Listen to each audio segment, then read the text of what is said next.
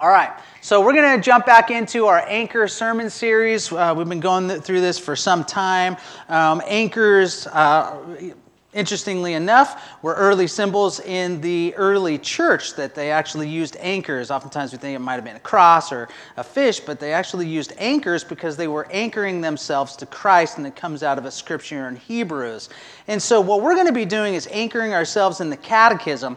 And the catechism is essentially a way of theologically training ourselves because we want to make sure that we have good theology or correct biblical theology, which has been important for some time in that theological training goes all the way back into Judaism in, in the early church, and that the Jews uh, in Jesus' day, and even to this day now, they recite what is called the Shema. And the Shema is a daily prayer that they recite, which comes from Deuteronomy 6, that essentially is in part what Jesus would have called the Great Commandment, which is love the Lord your God with all your heart, your mind, and your strength. And so it's something that they recite on a daily basis because they're trying to give themselves right thinking, right theology, so they understand God rightly. Because what you believe about God, which is your theology, your thoughts about God, that's your theology, is extremely powerful. If you believe God is angry, you will live in fear. But if you believe God is present and loving, then you have the ability to live freely. Like you know that God loves you and that He loves you freely, then you are able to live in a very different way than if you thought He was angry. So, again, catechism is a way of theological training and in my opinion, points to two ideas. Why is Jesus worthy of being Lord, and why we should follow him? So there are several different catechisms. We're using the Westminster Shorter Catechism, um, not because, well, I guess because it's shorter, and we're not going to go through all of them. Uh, but because I really do like uh, at least the first question. And the Westminster Catechism comes out of Scotland, the churches of England, Scotland, and Ireland from 1648. And essentially, it's 107 different questions. They have a question, and then they have an answer. And the idea is that you ask the question, and then you, you have an understanding through the answer. So, what we've gone through so far is, and I somewhat, I, I summarize these because a lot of the language is very dated. It's from 1648. And so we've gone through four uh, to so far. What is the chief end of man? Man's chief end is to glorify God and to enjoy Him forever. Question 18 How did mankind become sinful? Adam's sin and our sin. In what ways was Christ humiliated? He was born to poor people under the law, with miseries, under God's wrath, being crucified and suffering unto death. And then, question 30 How does the Holy Spirit apply to believers? By working faith in us and leading us into our calling with gifts. And we talked about that last week. So we've gone through four. And then today, what we're going to be talking about is what benefits do believers receive from Christ at the resurrection. At the resurrection, believers being raised up in glory shall be openly acknowledged and acquitted in the day of judgment and made perfectly blessed in the full enjoying of God to all eternity. So, what do we receive from Christ at the resurrection? What is the resurrection? What is the significance of the resurrection? Um, I don't know that I'll be doing another sermon on the resurrection again for some time because this was really hard to, to write. There's a book by N.T. Wright, I forget what it's called, and it's about this thick, and it talks about the resurrection of the dead, and I'm trying to do it in like a 30 minute talk, and it was uh, really hard. So, essentially, God is creating a new earth and a new people who demonstrate his kingdom. That's the big picture. And so I'll kind of go through how we come to that conclusion biblically. Um, I live over by uh, the Civic Center, and so I'll run around there. And I've been in, really interested in the resurrection for some time. And so I have their, the Bethel School of Supernatural Ministry meets over there. And so I'll be running around there and I'll see the students coming and going. And so I'll stop some of them if I'm feeling in a particular mood and I'll say, hey, what, what is this? And they have no idea if I'm a believer or not. And I say, so what is the significance of the resurrection of Christ? Because I'm really interested. Like, what do you think the significance of the resurrection of Christ is? So far, every person, which has been, right, I have a hypothesis that they're going to answer in a particular way. They've answered in that way. They've all said the, the significance of the resurrection of Christ is that my sins are forgiven. And I think that it's true of a lot of us, a lot of Christianity, that we often equate Jesus' resurrection with our salvation. And this is true. We are forgiven and saved in Christ, but it would be an error to read resurrection in the New Testament and only see it signifying my salvation. That would be a misreading of the text. Again, God in Christ is making all things new. And in Western, Christ, uh, Western Christians tend to think in terms of the individual or individual salvation. That's how we interpret things. But when we look at the resurrection, it's much bigger than this, although it includes our individual salvation. God, we think in terms of the individual, God is thinking in terms of the cosmos.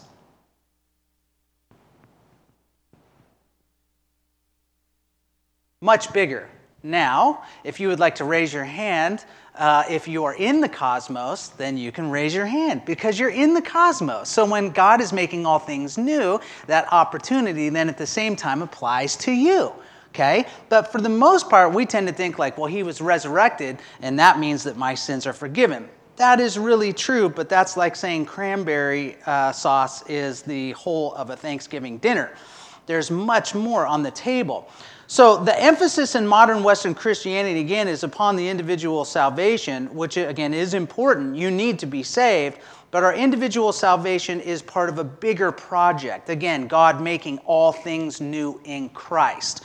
So, in 1 Corinthians uh, chapter 15, uh, 12 through 19, it says this this is Paul speaking. But tell me this since we preach that Christ rose from the dead, why are some of you saying there will be no resurrection of the dead? For if there is no resurrection of the dead, then Christ has not been raised either. And if, by Christ, and if Christ has not been raised, then all of our preaching is useless, and your faith is useless. And we apostles would all be lying about God, for we have said that God raised Christ from the grave. But that can't be true if there is no resurrection of the dead. And if there is no resurrection of the dead, then Christ has not been raised. And if Christ has not been raised, then your faith is useless and you are still guilty of your sins. In that case, all who have died believing in Christ are lost. And if our hope and if our hope in Christ is only for this life, we are more to be pitied than anyone in the world. So what you see in 1 Corinthians in chapter 15 is Paul is breaking down the resurrection of the dead because obviously some people within that church had questions about uh, the resurrection of the dead. And so Paul explains it because if we're being honest, the resurrection is just weird. This is odd. It's very, it's very different. People die and then come back from the grave. This is not something that you see all the time. It's just odd, it, to be honest. You're like, how does this even work? So the church in Corinth is asking all these questions, and so then he's answering this. So, so Paul is referencing Jesus, Jesus's resurrection, but he's also pointing to something big, bigger, which is the resurrection of all believers. So if, very simply, if we choose to die with Christ, then we will also live with Christ. If, if we take his death as our own, we will also receive the life that he gives. And as he was resurrected from the dead, we will also be resurrected from the dead. And so when we think about in terms of like salvation and all this, it, it is interesting. I don't not a lot of people talk about being resurrected, but it's not a fantasy. This is literally the New Testament narrative that Christ is resurrected from the dead and we will be resurrected from the dead, and that God is creating a new heaven and a new earth for those of us who believe. Out of the book of Revelation, uh, 21 1 through 4. Then I saw a new heaven and a new earth, for the first heaven and the first earth had passed away, and there was no longer any sea. I saw the holy city, the new Jerusalem, coming down out of heaven from God prepared as a, be- a bride beautifully dressed for her husband. And I heard a loud voice from the throne saying, Look, God's dwelling place is now among the people, and he will dwell with them. They will be his people, and God himself will be with them and be their God. He will wipe away every tear from their eyes. There will be no more death, or mourning, or crying, or pain, for the old order of things has passed away. Again, God in Christ is making everything new. How do we know that? Because of the resurrection of Jesus. But again, it's not just our resur- or his resurrection, it's also all believers' resurrections. And so this new creation, us, uh, will have a new heaven and a new earth. Last night, my wife and I um, watched the movie Oblivion with Tom Cruise. Anyone ever see that, Oblivion? We weren't sure if we had either. We were like, have we seen this movie or not? I mean, the whole time we kept asking ourselves, I think we've seen this. I'm not sure if we've seen this. And then as you're watching Tom Cruise, you're like, he pretty much plays the same character in every single movie. He's like the same guy. It's like, it could be Mission Impossible just in like this futuristic thing right here. It's all the same character. Um, but, anyways, we were watching this last night. And one of the things that they do within movies, if you catch it, and I like catching them, is that they do something that's called foreshadowing. And foreshadowing is at the beginning of the movie what they'll do is they'll drop hints to you about how the end of the movie is going to go. And so they'll show you, like, okay, this is how it's all going to unfold. And so if you pick it out, you're like, oh, I see that book, or that saying that they just said was really important because it's all going to tie into the rest of the movie. And so it's called foreshadowing. So I'm always trying to think, like, oh, that's a, like, even last night, Tom Cruise's, like, uh, clone wife said something, and my wife said, oh, that's such a, like, clue to the whole thing. And it was, okay? So, foreshadowing is something that you see in movies because it gives you hints about the plot. So, while on earth, Jesus is dropping hints everywhere about the resurrection. And one of the ways that we can see this, and again, it's foreshadowing because he's foreshadowing uh, who he is and what he does, is that Jesus raises three people from the dead. So in Luke chapter 7, what we see him doing is that he raises the widow's son. So this is one example that he was out on the road, he saw the widow and they, he was in the coffin or being carried, you know, dead. And Jesus raises the, uh, the widow's son who had died. And then what we see, there was a man named Jairus, and he was a leader within the synagogue, or meaning that he was someone important within the Jewish faith, in that Jesus, that she had died, Jairus' daughter. And so then Jesus goes in and he brings her back to life. Again, these are foreshadowing. This is a taste of what is to come. And then, probably the most well known is Lazarus, which only occurs within the Gospel of John. And so, Lazarus is the brother of Mary and Martha. Mary and Martha are two women who follow Christ, and they're very important. And, and to be honest, one of the very interesting things is that Martha sits at the feet of Jesus, which, when, when people sit at the feet of the rabbi, it means that they're a student. And so Martha is doing what only men were allowed to do in that day. And so um, the interesting thing about that is that she was actually, she would be a student of Christ. And so um, he was, they were both loved by Jesus, and they had a brother named Lazarus who dies. And so when Jesus hears about the death of, death of Lazarus, he does something very interesting. He doesn't go right away, he doesn't rush. He's not like, I need to get there instantly, but he actually waits a few days, which, and if you, like, when you read about Jesus, you realize he's, he's like kind of funny. You're like, why is he waiting? Like, this is so odd. You would think he would just go right away, but he doesn't. You're like, okay. Um, so he waits several days. And so then, John 11, um, they're asking him about this, and Jesus uh, says this. Uh, so then he told them plainly Lazarus is dead. And for your sake, I'm glad I was not there, so that you may believe. But let us go to him. And so when you read this, you're like, well, what is Jesus hoping that they or we will actually believe? What's he hoping for us to believe? And then he goes to the tomb and talks with Martha. Um, and it says this Martha answered, I know he will rise again in the resurrection at the last day. Jesus told her, I am the resurrection and the life. The one who believes in me will live even though they die, and whoever lives by believing in me will never die. Do you believe this? So Jesus goes to the tomb and he calls Lazarus out. And this ends up becoming like the, the big, big one. And so from this point on, actually, when you read in the book of John, it's really interesting that between the beginning and then in Lazarus, what happens after Lazarus is he essentially starts, you start to see Jesus is walking towards the cross. So you have the before Lazarus and then after. So this is a really pivotal moment in the life of Jesus. And he brings Lazarus back from the dead because Jesus has power over death. Again, Jesus is making all things new. And this is a foreshadowing of the grand resurrection, which is Jesus' resurrection, that he is going to come back from the dead. But Jesus' resurrection is also a foreshadowing of another resurrection, which is our resurrection from the dead. Again, Paul Corinthians 15, 1 Corinthians 20 through 25. But in fact, Christ has been raised from the dead. He is the first of a great harvest of all who have died. So you see, just as death came into the world through a man, now the resurrection from the dead has begun through another man. Just as everyone dies because we all belong to Adam, everyone who belongs to Christ will be given new life. But there is an order to this resurrection. Christ was raised as the first of the harvest. Then all who belong to Christ will be raised when he comes back.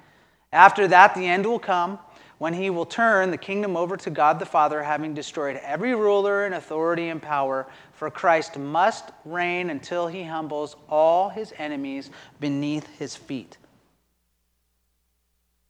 So, for us, all who belong to Christ, will be resurrected from the dead.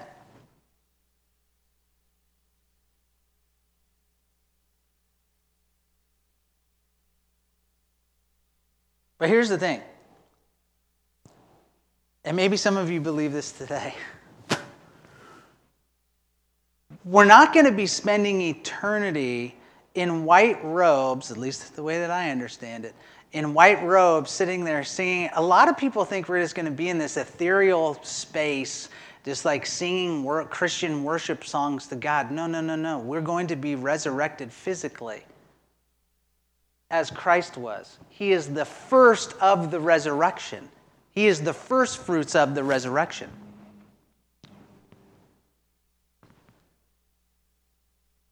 God is making everything new. Which includes you and your salvation, but it's much, much bigger than that. There will be a new heaven and a new earth. I don't know what I was expecting the Bethel students to tell me. I mean, I think that would have been like a really long conversation. They're like, Do you have like an hour and a half or what? But he is making all things new, that there will be a new heaven and a new earth. So, what we see in Christ is the resurrection of the dead has begun. The project of God making all things new in Christ has begun, but that project isn't complete just yet, obviously. And so the way that we say it in the vineyard is the kingdom of God is now and not yet, meaning that the kingdom of God is here, but it's not here in its fullness. When Jesus brings the kingdom, he brings it, but it hasn't yet been completed. And so we see parts of it now, but not all of it. And so the, the kingdom of God is now and not yet. And so when we think about the resurrection, what does this all mean for us here and now today? I mean, it's Super Bowl Sunday, right? And it's a huge topic. You're like, okay, so I'm going to be resurrected from the dead and be on a new earth. And how does this all work out? Bring it home, right? Like it's Super Bowl Sunday. What does this mean for us? What this means for us is that the church is the example that God has left for mankind to represent the kingdom of God that we are an example to all of mankind of what the kingdom of God is like and, and, and what it means to be a part of the resurrection. And even though we're not resurrected yet, obviously, but at some point in time we will, that we get to live as people who will be a part of the new heaven and the new earth. So when we think about the church, oftentimes and unfortunately, what man has done, and, and I have nothing, I mean, I don't have anything against Catholics. I mean, there are some things to, you know, talk about. But the problem ends up being is that oftentimes people have created these huge structures to represent uh, God and that we can go there and, and feel awe. And I've been to the Vatican, and I hope that everyone in the room gets to go at some point in time and you feel awe. That is for sure. But God didn't ask us to, especially in the New Testament, to create these vast structures that represent Him. Because God isn't looking for a new temple. He had a temple, and He decided that that wasn't suitable for Him. And so last week we talked about where does the Holy Spirit dwell? That we are God's temple. This is where God dwells. This is where the Holy Spirit resides. So when we talk about this grand structures, what is much more impressive and actually what God desires and what he has done intentionally is that isn't the grand amazing structure that God dwells in, but this is. You are that you are more amazing, that you are the choice vessel and temple for the Holy Spirit and for God to dwell in, not that. So if anyone ever asks you what is more impressive, the Vatican or you, you can say, Well, I am. So, uh oh, party fell. it is good though, huh? It's bad to the bone. It's good. It's good. That that, should, that should go off during one of my sermons. Everyone's like, is my phone on silent? Um, it'd be funny to hear everyone's ringtones, huh? That's cool. That I like that. I like Better Than Bone. It's awesome. All right. So, again, God is not. This is not where He dwells. He dwells inside of us. And so, when we think about, okay, what does this mean for the here and now? God dwells inside of me. I am His temple. The church is the example to all the people surrounding us that when, when God uh, goes to demonstrate his kingdom and demonstrate what the resurrection of the dead will look like and what the new earth will look like, it's meant to look like us. That we are the example. We're meant to live in such a way as to represent God's values and God's purposes and God's project of making all things new. So, for example, there will be no poor people on earth on the new earth, sorry. Right? There's going to be no poor people on the new earth. So that challenges us to, to live, that's all right.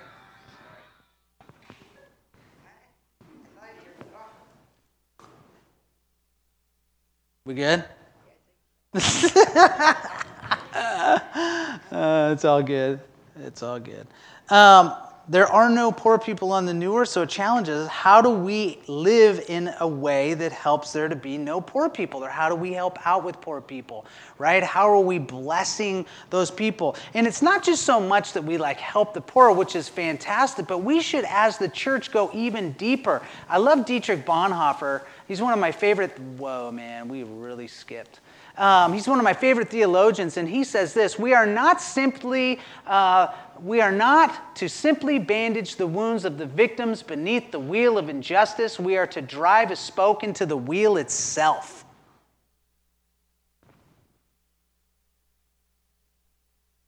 So, on the one hand, we're like, okay, so there's not going to be any poor people on the new earth, which means that that's wrong right? So people living in poverty and all of that, like that's not okay because that's not going to be happening on the new earth. So how do we help those people who are in that place? But it's not just enough to give a person a loaf of bread. It's to ask, well, why is that person poor to begin with? And then, of course, you open up a whole can of worms, which then takes a lot of time, but then it's, that's okay. Whoa, man. Cindy.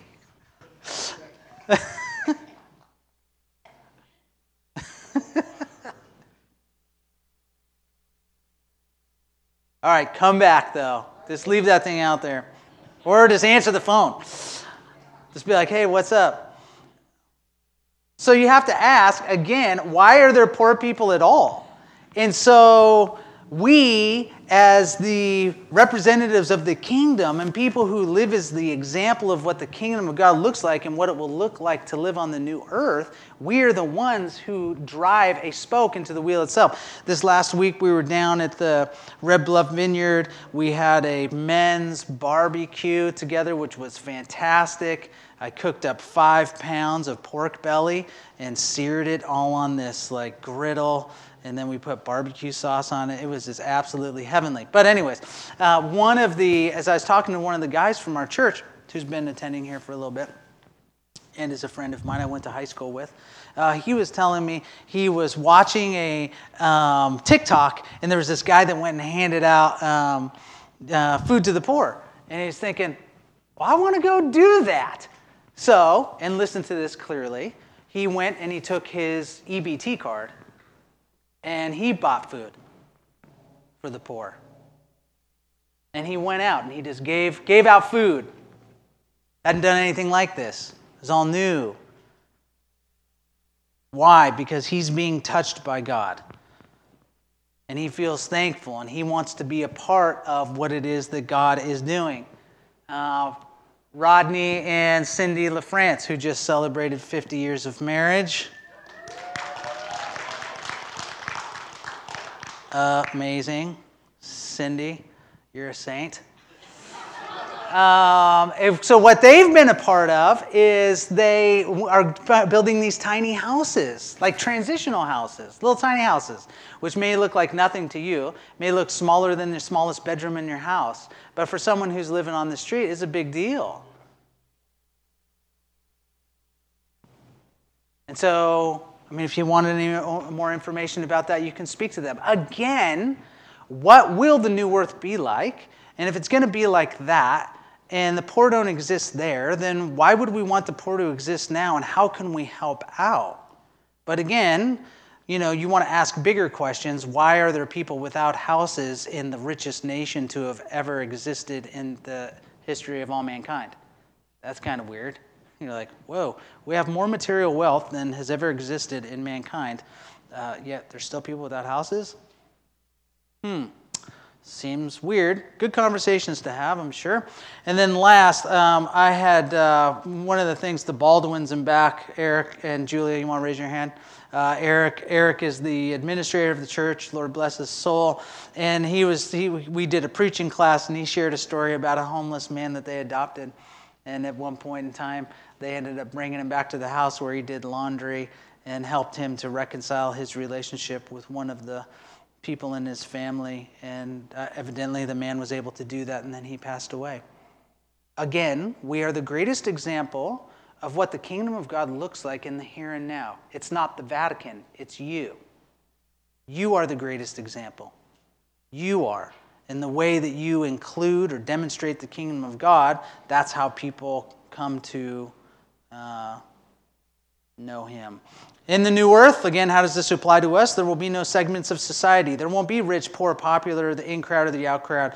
One of the things I was hanging out with another friend this last week and we were talking about, and one of the things I love about our church is it just the diversity of our church. That it very much, in many ways, looks like Redding like a segment of Redding. Like when you go to Costco, Costco doesn't necessarily look like Redding. Costco looks like a segment of Redding, you know, but Redding, we, it's a very diverse group. We have poor, we have rich, we have educated, we have uneducated, we have tatted, we have untatted, we have all sorts of different people who are a part of this community, and all of them are very valuable. Um, we will all dwell in harmony with the Holy Spirit, and right now we get glimpses of the miracles that, that God uh, still does to this day. This last Sunday, we were hanging out having the prayer and uh, prayer and worship night, and we had potluck. And there was a new guy there. We had never met him before. And so we were hanging out and, and we were singing worship music, and this picture came into my mind that this guy had a dove flying in his hair. And so I shared this like vision that I had of him, and my wife later told me on. She was like, "All I could think was, Sean, do not share that with this guy right now. But I, it's just something that popped into my head. And I'm like, well, I'm just going to share it. And, you know, I mean, we can all just practice, and it's okay to get it wrong sometimes. And so I said, hey, I don't really know you, but I have this picture of a dove flying out of your hair like this. And I'm like, this is to totally bomb. That's all I was thinking, but I'm going to be faithful. And so this guy says, Are you serious? I'm like, I'm pretty serious. I'm yeah, but I'm going for it right now, buddy. Help me out. Encourage me. And so he says, I can't believe you just said that. This morning at my house, and this gentleman had just moved here, was trying to navigate things, has a lot of loss from a house that burnt down in the Bay Area. He says, This morning at my house, I never see birds. And all of a sudden, all of these doves were flying all around my front yard, and they were acting crazy and doing all of this stuff. And I kept asking myself, what does this mean? What does this mean? and, and I'm like, well, I don't know what it means. I just saw the picture of it flying in your hair, you know? But in the end, he was very encouraged by this, you know, because God saw him, God was speaking to him. Um, on the new earth, so again, there are no poor in heaven. There will be no segments of society, rich and poor, the in, the out, all of these things. There will be no wars. There will be no armies. There will be no conflict. And this may sound like a joke, but it's not. Christmas dinners, which I think we'll probably celebrate on the new earth, because we'll still celebrate the birth of Christ on earth, Christmas dinners will actually be wonderful with one another. Uh, but I'm not joking. So, what does that mean for the here and now? And this is going to get even more personal because everyone in the room, more than likely, most people in the room, have some type of discord within their families. That's hard. It's really hard. Really hard. And I mean, I am today exhausted. And in part because I spent Thursday and Friday trying to reconcile a relationship with my sister that is so hurtful and painful because of the way that I treated her and the way that I was treated by my stepdad. All the trauma in the household, trying to resolve that. Why? And, I'm, I'm the only believer in my family. And they wonder, they keep wondering, why do you keep pressing into this? Why does this matter to you? Because it's not right because I've been forgiven of everything I've ever done, but my family doesn't know forgiveness. There will be no family strife on the new earth. And I'm not okay that there's family strife within my family in the present. And that's really hard, man. Really hard. Did I spend two days and still even today feeling emotionally exhausted because I'm taking a stand to try and reconcile with my family? This is not a theory. This is not just like, thank you, Jesus, for saving me from, you know, my butt from the fire. This is a new way of living, a new way to be human. That's good for us and it's good for people who don't believe. I keep advocating for my family, and it's they, they're just like, stop. And I'm like, I don't think I'm ever going to stop because Jesus has never stopped with me. And then last, why does it matter today? Only people who believe will be a part of the resurrection of the dead.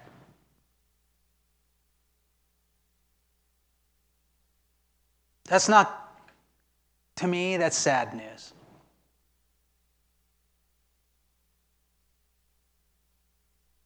But it's not my program. Meaning that sharing and demonstrating our faith in the here and now really matters. Really matters. And it's uncomfortable sometimes, and it's embarrassing, and people make all sorts of assumptions about you when you tell them that you're a Christian. But it really, really matters.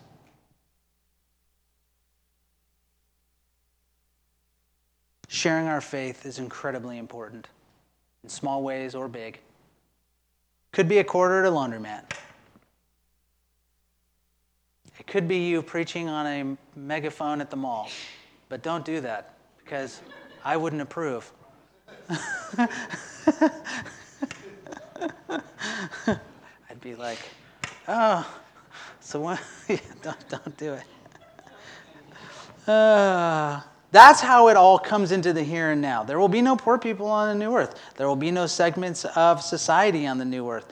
We will dwell in harmony on the new earth, meaning reconciliation is the ideal. And that's where we're headed. And that's what we should advocate for now. but only those of us who believe will be there. So we need to share the good news.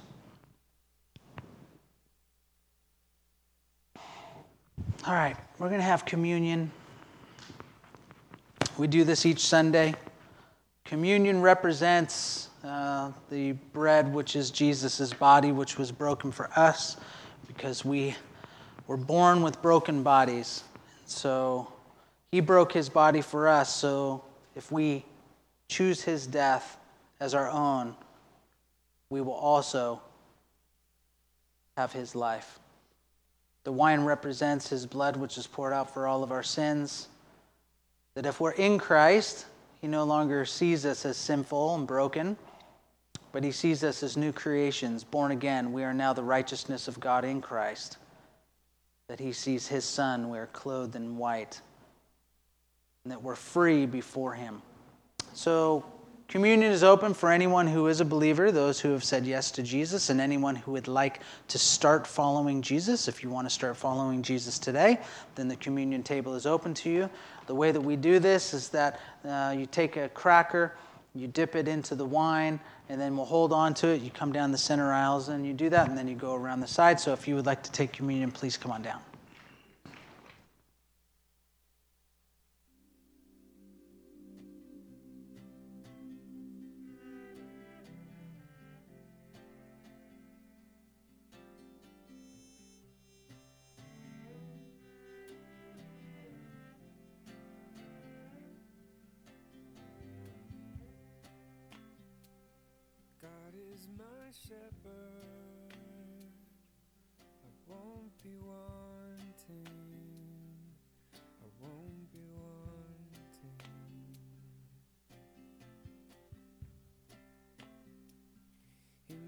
Me rest and feel to green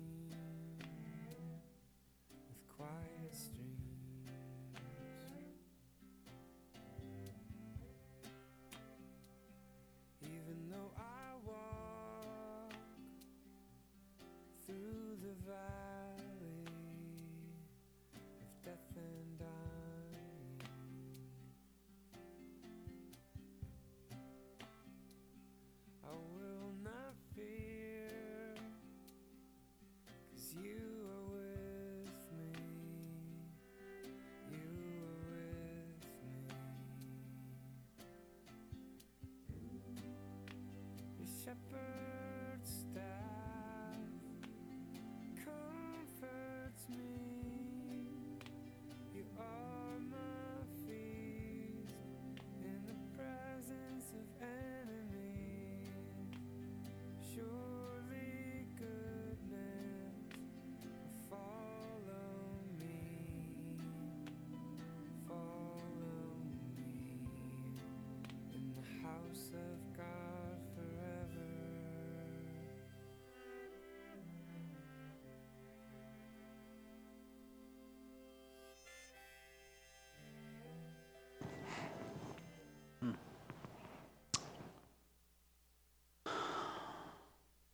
Jesus, we thank you. We thank you that you chose to come down here and be one of us, to take on our form, to die as one of us, to suffer like one of us so that we could have the benefits of what you have and what you provide. Thank you for dying on the cross for us, taking our sins, taking our pain and our hurt. Thank you that you've given us the opportunity to be reborn and be a part of the resurrection of the dead. Let's partake.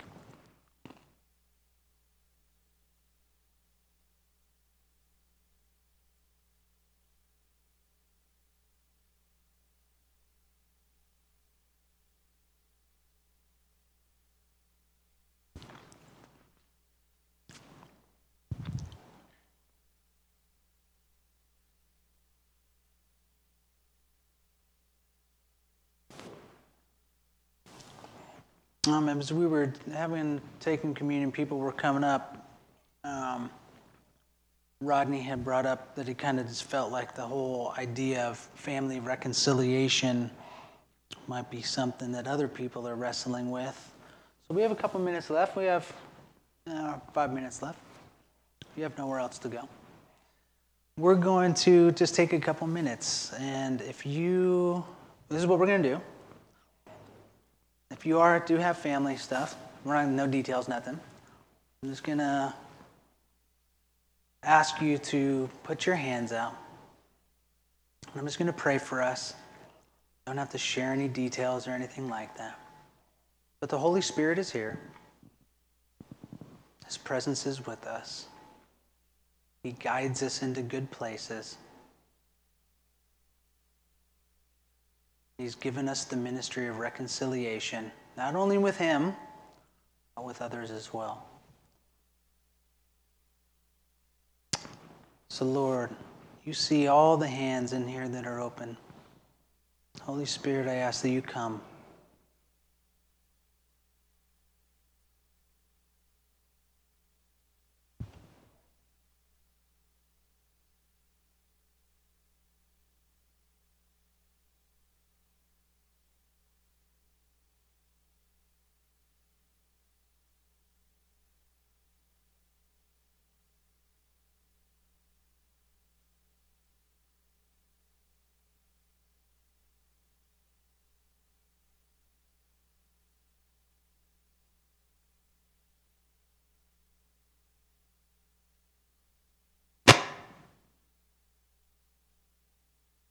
Holy Spirit, I ask that you would give us visions, you would give us words, that you would give us encouragement. What is that next gracious step you would have us to take? Where would you lead us? What would we say? Will you be there with us in the moment of rejection? Will you be with us in the moment of hurt and pain? Would you reassure our hearts that you will be?